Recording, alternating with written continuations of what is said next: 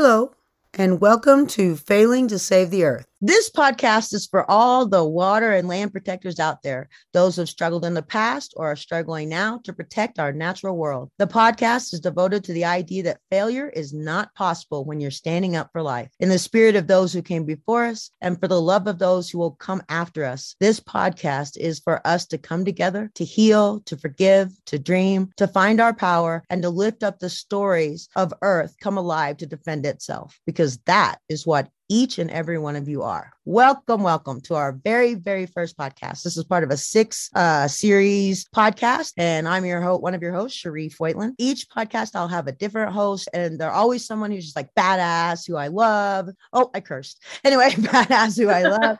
you got um, through like 14 seconds. I know. Yeah. So here we are. The the the thing about it is like there's no real rules except to say that uh, we're gonna celebrate each other. We're gonna we're gonna be good to each other, and I'm gonna try not to curse, which I have already broken.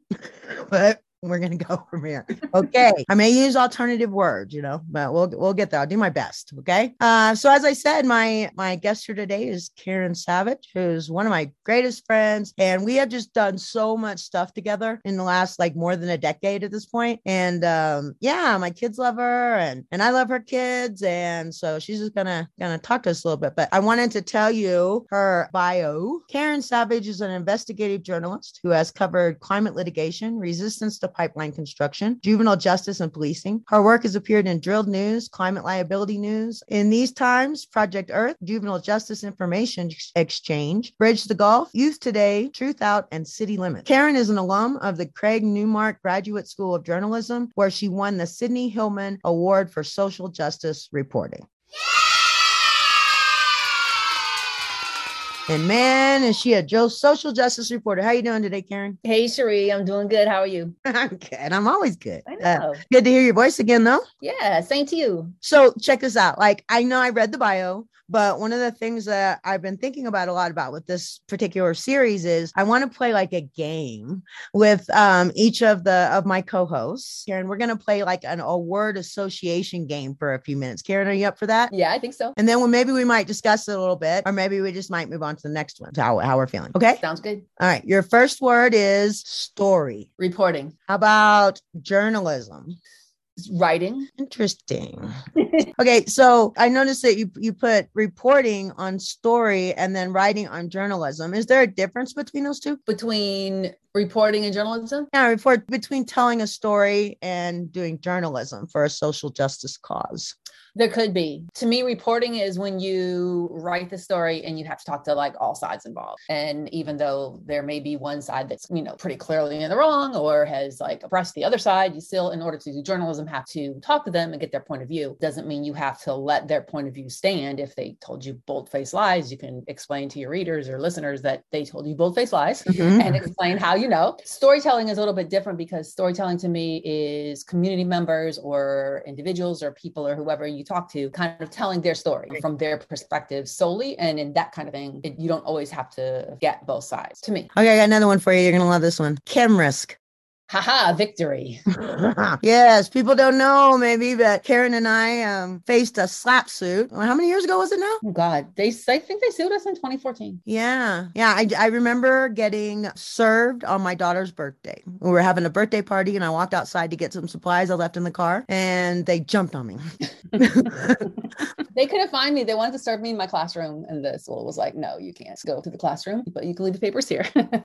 Explain why we got served. So we were We wrote this story about this company called ChemRisk, and now they had done what they called an independent study showing, apparently, according to them, showing that people who cleaned up BP's oil after the Deepwater Horizon disaster were not made sick by cleaning up the oil. Um, so we wrote that and we explained like the history of this company and how it wasn't an independent study because they had the same PR guy, ChemRisk did, and BP, they shared the PR guy. Um, and so we just kind of went that out and they didn't like it one bit. So they demanded we take it down and we were like, no, we're not. That's the whole point.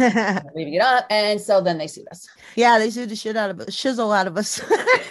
um, yeah, and it went on for years. And like you did so much work in that. I was so just glad to have you with you. It was, it was a wonderful co-defendant. But yeah, that was crazy. And that was the one of the honestly, that was one of the first times I could actually feel like that we did have a victory. So much of this work, and I know this that out there, it, it feels like you know you're trying to stop a pipeline, you're trying to you know help homelessness, and the the project, the problem is so big. And then when they come at you, and they will with intimidation tactics like a SLAPP suit, which is uh, what is what SLAPP suit stand for? Strategic limitation of public participation. Right, right. And we took that one all the way to the Massachusetts Supreme Court, and we won. Yep. Yep. Yeah. Well, you know, they sued us first in New York. The New York judge is like, why are you even in this court? These people don't live here. So they threw the judge threw it out. And then they sued us again. Like we were like, yay, we won, we won. We're all excited for like four days. And then they served us again. And so they sued us in Massachusetts. And that's where we eventually like got done with it. The thing about it was like we were so like bold and still like we are not taking this down and blah blah blah. When on the inside between us, we had what, 10 kids? Yeah. And I we had lots of personally was a little scared shitless. not so much because they might take something from me. We we didn't have anything, neither you nor I. Sometimes you might even think to yourself, I'm doing this wrong. but the more we looked into it, we realized no, F no, we did not like this is true, you know? Yeah, I remember like two distinct on what you just said. I remember one of my kids asking me what they were going to take and where they're going to take my bed because I guess that was like the most valuable thing my kid could think that I have in the house. and I'm like, no, they're not. Them. That is like 12 years old. it says there's not even a headboard at that point. I remember that. And I remember when we first found John Richmond, who was our lawyer. And I remember being so relieved because he was like so calm and he's like, no, you did the right thing. You're fine. And that's kind of just what he said, what you said. And then I also remember telling the people at CUNY because when I went to, when I started school while the lawsuit was going on, and I was really afraid that they were going to find out that I was being sued and be like, okay, you got to go. But Yeah. it was the opposite. They're like, oh, wow, you wrote the truth and they sued you and you're still here. Like, yeah, keep going. And they were really supportive. Um, Awesome. And so I was excited about that. Yeah, that's really cool. I, if I remember correctly at the time, it felt like we got a lot of support from some places and not so much from others. Yeah, that was true. new word, new word. Popo. The popo. oh, that's the next word? Yeah. Oh God. Um, stay away. That's That's two the words. word. I don't know. Um, it'll, it'll work. yeah, okay. Stay away. I like that one. Okay, let's do that. Let's stay away from uh L'eau Est La vie. What's the word I left over you? Sorry. L'eau Est La Vie. Uh, family. It really was like that, wasn't it? It Sometimes, was. a lot of times. It really was. If I had an image, the image that came to me is one of our friends was a very good coffee maker Mhm. with whipped cream and all the toppings. Oh, and I remember distinctly that friend making um coffee for me and it was delicious. Yeah, it's funny how like when you're in that kind of situation, when you're in a direct action campaign, start trying to uh, use your body in some way to to affect change or to delay something. Um, it's funny how those little tiny like little moments that you have that are just like just a little bit of comfort, and they Yeah. mean so much in that minute. And that coffee, that was so helpful. Yeah. Yeah, for sure. All right, uh, last word, and then we'll go on to that, the actual thing. But how about uh, failed? ChemRisk. Oh, nice one. They sure did. They tried hard. They did fail. Hard. They feel hard. Yeah. Well, that's great. Thank you. Yeah. and One of the things that, you know, I really wanted to talk to today about with people is like what that it is that you feel like you do and, and what do you feel like, you know, your role is, greater role outside of like usual labor labels. Like, you know, obviously you're a mother, you know, what I mean, like, but but my, my question is like how where do you think you fit in uh as far as either social justice movements or just inside of like humanity itself? Oh, God. I know. I didn't Um, say it was gonna be an easy interview. So I guess the only way I can answer that is that my role in social movement stuff thus far has been documenting and reporting and to make sure part of documenting is also providing safety because folks who would choke somebody out if there's not a camera around are a little bit more hesitant to do so if there are people around with cameras. So that's a role in storytelling and making sure that these important struggles for life, which is really what it is for the life of the planet, for the environment, or you know, social justice are not forgotten or swept away by like what the Kardashians are doing or you know what who whatever the last thing Elon Musk bought because we sometimes get really distracted by like big quote unquote major news stories Mhm. and these other really super important things are happening that folks are not reporting on. And so I guess what I what I would say is my I've seen my role is as one of reporting on things that nobody else wants to report. I always like when there are other reporters around, but the stories I seek out are ones that that I don't feel like there are a lot of other people going to be there reporting on. And where is that mostly? Stories that people aren't reporting on. I feel like a lot of times it's resistance camps, resistance to fossil fuel infrastructure, resistance in some cases to um, police brutality or police killings, although that's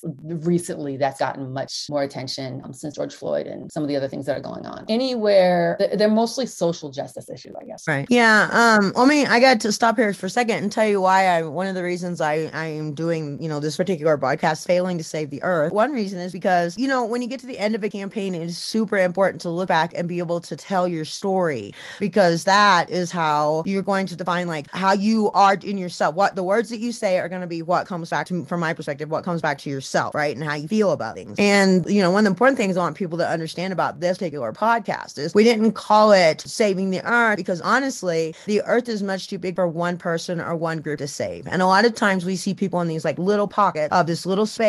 And you're right, they're not getting what they need as far as like getting the word out because we all know that the more attention comes to something, then the more like, you know, it gets out there and, and things can change, right? So which is our ultimate goal always to make make change. Yeah. So I was I was reading and there was this article and it said that basically that the uh, Loe La Vie campaign, our campaign in South Louisiana to stop the Bayou Bridge pipeline, the tail end of the Dakota Access Pipeline, Bayou Bridge, that it was a failure, that our struggle was a failure. And of course, I looked behind the website and realized that it was an oil media group that was saying this. And I thought to myself, man, I guess that's okay if they think that. But we did a lot of really good stuff. From the beginning, we had, you know, come up with a plan of what we wanted to do and what we wanted to achieve. And when we go through that plan, aside from stopping the Bayou Bridge pipeline, we can say we were able to pick, you know, all of those off. And even though we didn't stop the pipeline, we still came out with 11 acres. It's food, a food forest. And my, my first thing I, I want to talk about with you a little bit, I guess, more was how does opposing media, like our enemies and stuff, I mean, how much influence do they have over our stories? And especially when someone like you's not there to tell that story,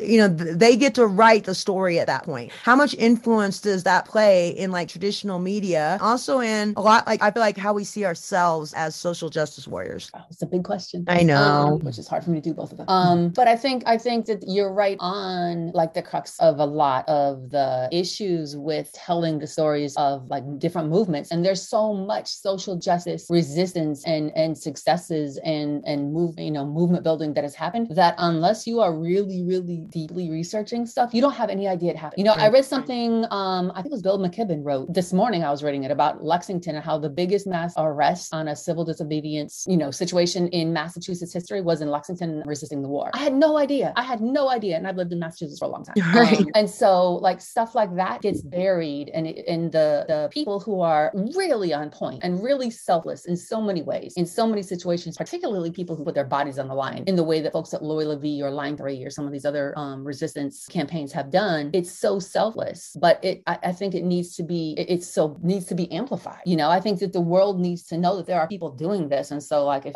to the average person, if you're holding a sign that says whatever, you might feel really like you're out there, you're calling a lot of attention to yourself, but in reality, it's just one thing. It's okay, you're doing your one thing. Um, and so telling the stories of all of this helps everyone see the connections and see that everybody has a role. And when the story is controlled by the corporations or the institution that's doing the oppressing, whatever the situation is, then what they do is they, you know, cast all kinds of dispersions or doubt on, oh, these weirdo tree huggers, or oh, the, you know, why don't they get a job, or you know, all of these things. And it's really it's a disinformation campaign, is what it is, um, because they have no idea actually what has happened because they're not there, they're not reporting on it, and that is the message that gets picked up by media. And not to knock media, although some of it, some some some media definitely deserves to be knocked, but even reporters or more mainstream outlets that are trying to report accurately and do a good job covering some of these resistance movements are under time pressure. So if you get a press release from the pipeline company, you'll go with it. You may not question it as a reporter. I mean, it's not what should happen, but it, in reality, is what happens. And that every little bit lets the narrative be controlled by the company. They have gotten so crafty too, haven't they?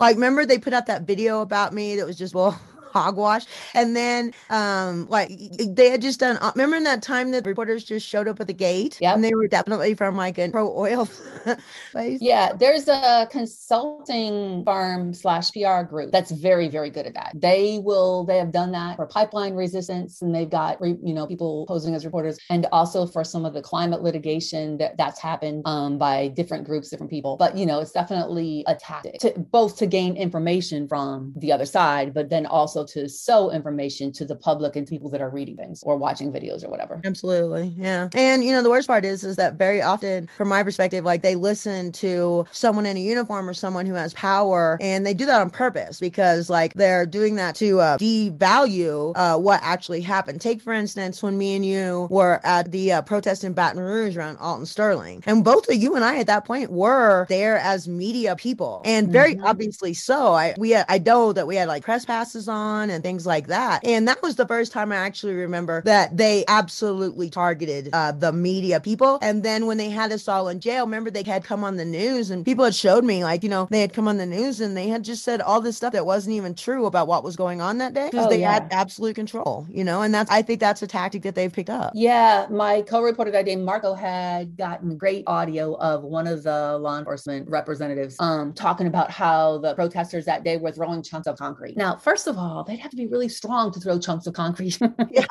but then somebody, and you couldn't tell who it was because it was just audio, asked the follow-up question, well, was anyone hurt? And he's like, they were wearing helmets. you know, and like beyond that, like there, there was one reporter and it was like a press conference, and probably many, many dozens of reporters at that point that were there. And only one person questioned that. And then when he said they were wearing helmets, there was not any follow-up. So right. like, how are you First not? Of all, I don't remember anybody helmets. And secondly, like uh we I, I have the video. Actually, the lawyer has it now, but um, you know, where we were all just kind of standing there. Everybody had this weird kind of it was kind of this weird feeling where nobody really knew what was gonna happen next. And the thing I remember most about it was how everyone was so peaceful and quiet in that moment before the mm-hmm. police rushed in. Yeah. I remember hearing there were like the, what are those cicadas mm-hmm. in the mm-hmm. trees? And it was so beautiful, it was a beautiful day. And um, you know, looking back after I at that point I'd covered quite a few protests and I covered some since. And that group of people are among the calmest of all of the protests I have covered. Right. but they were met with some of the harshest response and and um, brutality of of any of them. Right.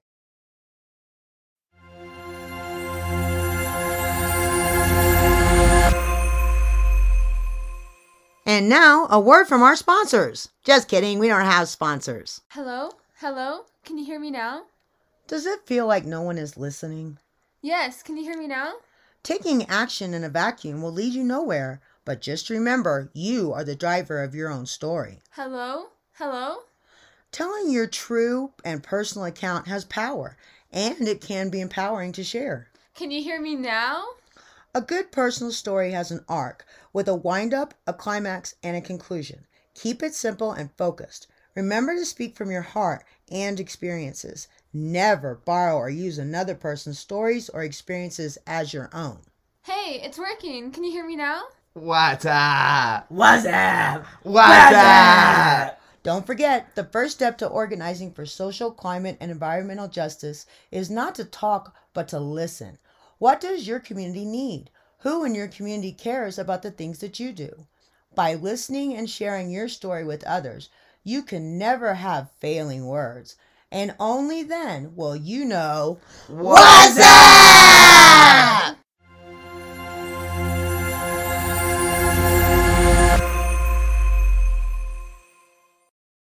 So, how do you think it's best if an organization or um, an event or an act or something like that, how do they take control of their own story? Uh, how do you, like, I know we were very lucky that we had you, honestly, because, you know, you were always right there. So, whenever something kind of pretty strange was going on, uh, you know, you would be taking pictures and video. And like when our friends got arrested in the swamp, like, you know, you, you were there. I mean, you were stuck on an island for a little bit, but without water. but, um, but, you know, and, but unfortunately, and I wish this was the case, I wish everybody could have someone like you, uh, you know, uh, but, but what can they do if uh to like keep control of their own story? Yeah, that's a tough one, and I've seen some groups do a really good job. You know, they they put out their own media. They have um trained up folks so they do Facebook live streaming um and do their own their own reporting there, and you know it doesn't or Instagram live or you know different social media live streams, which is one of the most effective ways. And then to follow up with you know like there's a say there's an action happening on Tuesday morning most most people can't watch it, but then follow up with, you know, a shorter, condensed, you know, minute and a half or so video explaining what happened happen. I think that that's really important to use those social media tools to their advantage and to also at the same time, you know, you guys reached out to me and said, Hey, you know, this is going to happen and we'd love to have you down here reporting. And it was just really good luck that I was able to, you know, for me, that I was able to be down there because of my, the way my schedule worked out. But I would say to groups to also, you know, cultivate, you know, ask reporters, Hey, you know, we'd love you to come and be embedded and be here. And it's also, it's difficult though, because, you know, as a reporter, I think part of what people need to understand is that folks who put their bodies on the line are really risking a lot. So you have to kind of be able to be security conscious and not put anyone in danger by your reporting. So it, there's a lot of gray lines, but just find reporters that you can work with, who you trust, and you know try to to keep that going. And and you know at the same time, if if you're working with a reporter like you guys work with me, and you know I told you flat out like I have to talk to to the the law enforcement and get the other side. I have to talk to security. I have to talk to the pipeline people. I have to do that, and because that is the kind of reporting that makes the story stronger. You know, if I was just out there on my own saying, "Ooh, this is what happened, and that's what happened, and look at how bad these people are," that is great. But the reporting with the with getting the other side and then kind of like saying, "Oh, but this is actually what happened," that is more powerful from the reporting point of view. Now, from an individual doing media for the organization or for the campaign, that isn't, you know, that's not needed. Just keep that camera going, keep researching, and you know, if you find something interesting, you know, um, learn how to do public records requests. It's not hard. I, if there's any group out there listening, I'd be happy to help you navigate that. Do research, do corporate research, do research on the CEOs, on all, you know, the, the security companies. Uh, know who you're dealing with, I guess, is a really big piece of advice. And then just keep telling your story and putting out the press releases with the quotes and making people available so that reporters who do want to do that work, the, the ones who I, you know, mentioned a few minutes ago that are busy and on deadlines and stuff, they can get in touch with you. You know, I think you seem to, to do that really well. Whenever I was around you, there was always a ton of media and you were going from place to place to place, you know, person to person, trying to make sure that people reporting on the story got some time. Um, because unfortunately, it's probably, I know if I was in that situation, I'd be like, oh, leave me alone. But it's really important to be that person that's willing to tell the story. And one thing I think about L'eau Est La Vie that really worked well is that you were very good at doing that, as was Anne and, and a couple other people. So that that narrative, I remember that I remember shooting in the swamp. One day there were arrests, and one of the water protectors that was arrested just had the like somehow the wherewithal. I was standing there trying not to fall in the water or get pushed into the water, and that person just turned around and started telling me what happened, like kind of like they were broadcasting their own arrest. And I'm like, oh my God, thank you. so that kind of stuff. You know, don't be afraid to, as if you can do it, and I don't know that I could, but as things are going down, turn to that camera and explain exactly what's happening, you know? So those are all ways. And there's ways that young people are doing it today that, you know what, there's other advice out there. So I, I would also say stay in touch with other groups yeah. um, because there's probably stuff going on that is successful that I'm not even thinking of. Thank you. What what advice do you think that you would give to like a, a journalist, like say from one of the papers or any any kind of media, and they wanted to like spend some time with an action camp, and this would be like water protectors, land protectors, like you know, who, what what advice would you give them? I would mosquito repellent.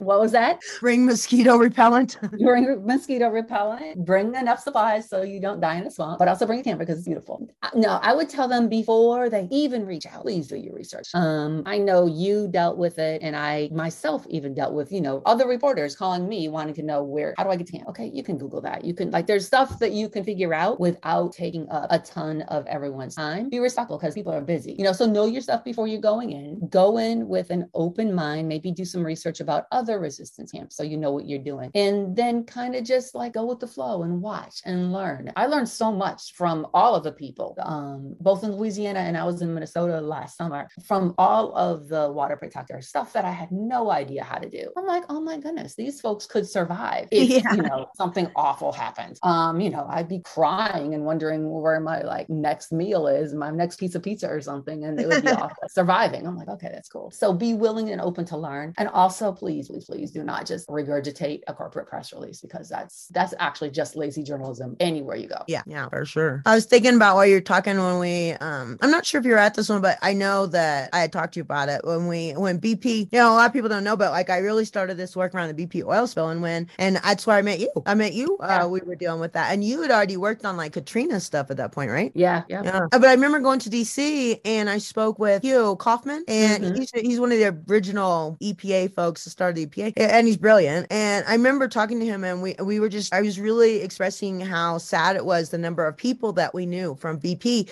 who were really really sick because the stuff they sprayed on that oil and uh, because the oil itself too. And then it was sad. Like like super sad about the animals, but a lot of people didn't even hear about the human health effects, you know, and BP like just barely paid out for it. So the point is, I was talking to him and he said, you know, he said, you know, you need to get those people in front of the camera. He said, like, you know, go to where they are and get them telling their story. Their story is what the, what power is. And I remember just being like, yeah, okay, you know, and that's what we did, me and you, for the longest time. You know, I, I, what, help me out here. What, what did we work on? We worked on this KXL. Oh yeah, uh, Noé La Vie, you know, a lot of stuff. You the know, sinkhole. Yeah, the sinkhole. Yeah. We went to Africa Town. Um, went to Alabama to uh, where they were going to do. Remember the guy that said that they were the community members who were told by the company they were going to quote unquote take the cancer out of their rocks. yes, the remember the Everglades? they were going to put that bike walk thing all the way through the middle of the precious Everglades. Yeah, yeah. won that one. Yeah. So my point is like we can't allow them to continue to like have our to hijack the stories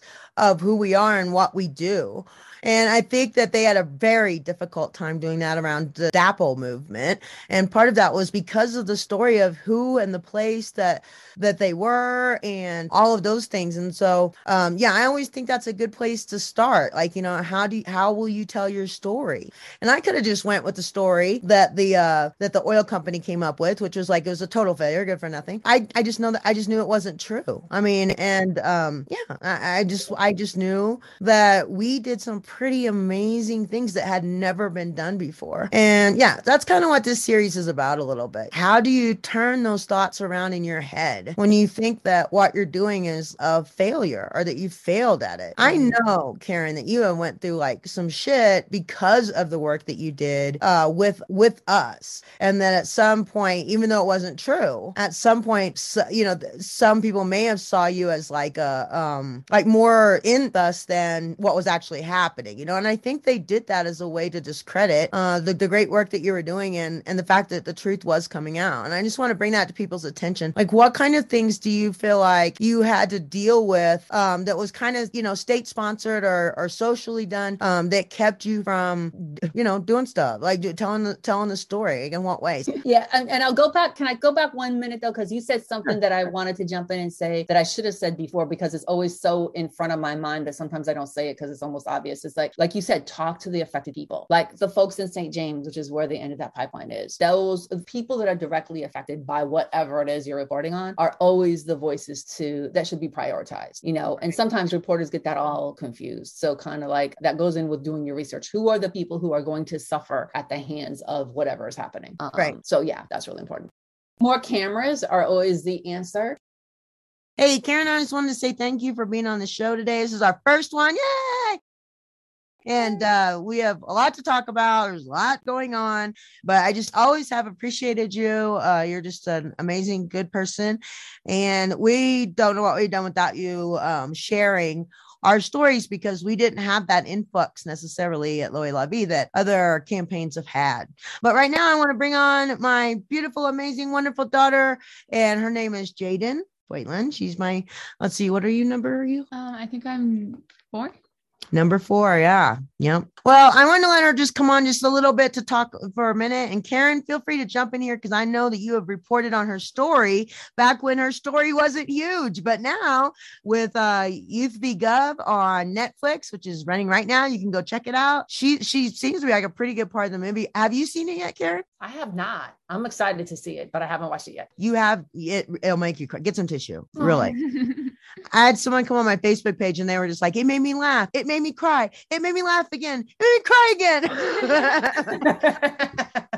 it really kind of does. I think I cried like three times. Oh, all right, I gotta watch it. What do you think about Jane? I think it's really great. I I'm really appreciative of um Christi Cooper, the director of it, and all of her team. They were really kind. It was nice when they came down to Louisiana. They were very respectful, and they're just a really good team to work with. And I'm really happy with how the documentary came out. I I love seeing you up there because you're just so beautiful, and I, you know I might be a little biased maybe. but yeah, it's kind of it's a really kind of a big deal because you know I saw Leonardo DiCaprio had. Did you see that, Karen? Leo tweeted about it. I saw that. I And saw Mark there were a lot of good tweets about it. Yeah. Yeah, the Hulk. The Hulk is talking about Jayden and, and these 21 youth who uh, sued the government to take action on climate change, and which our government has not done, even though for the last 50 years they've been, you know, steady making things worse without a apparent care in the world. It's about, you know, the constitutional rights of young people to an inhabitable planet. And uh, it's a really good show. I I I uh I I was really impressed. I mean, I've seen it in the past, uh, but just seeing it in that way, like on Netflix and knowing that people, how many countries is it? I don't exactly remember. 30, I I think it was like 30, yeah. Yeah, it's, it's 30 different languages around the world. Yeah, I just can be more proud. I'm really excited. Like it's I, it's just a great opportunity and just knowing that like it has that much like outreach. It's really it makes me happy to know that that much youth will see like all the power that the youth has. Yeah, thank you. Karen, what do you think? I think it's amazing. I think that Jayden and all of those those kids in Youth v Gov have just been so brave and from a like from my perspective, that's gone on forever. And from a kid's perspective, I'm sure it's gone on forever, ever and ever. Um, so I'm I'm impressed at hanging in and how you know Jayden and everyone has really not just been part of a lawsuit and like had their name on a paper and, and gone about their lives, but they've really spoken out and been um, you know proactive and trying to encourage folks to to pay more attention to climate issues and to to get our government's attention and say hey you know we got to do something about this. This is this is really a serious deal. Um but yay Jayden i'm very excited to to um, to watch the movie. And also congratulations next year. Um i hear you going to college in oregon Yep, I'm very going to- excited actually played, they had a public showing of the movie, the net uh, at the college. wow Isn't that cool? that is cool wow you're gonna be famous before you get there it makes me kind of shy because I'm I'm really scared that there's gonna be somebody that's like, oh, in my class that we saw you because that happened to me at Rayne High and just going to college and having that same experience will be like definitely like Surreal. yeah, like making me like really even more scared than I kind of already am.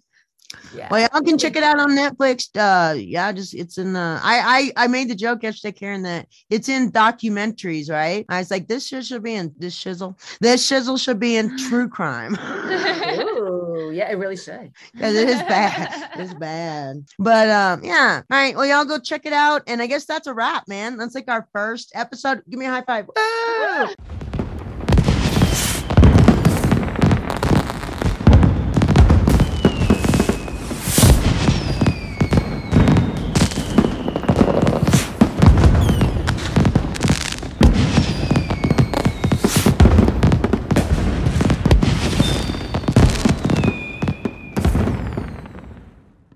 Um, virtual yeah, high five. Cherri, i want to say thank you for having me on and you know it, it's been like an amazing time talking to you and i look back over everything we've done over the last 10 years i'm like oh my gosh um so i just appreciate you and i love you and thank you I love you too. It has for sure been a wild ride, but the story's still it's not finished yet. We're still writing it. So uh yeah, check it. Stay with us next time. Love you, Karen. Thank you. Uh love you, JJ, of course. Thank you. And uh we'll talk soon, y'all.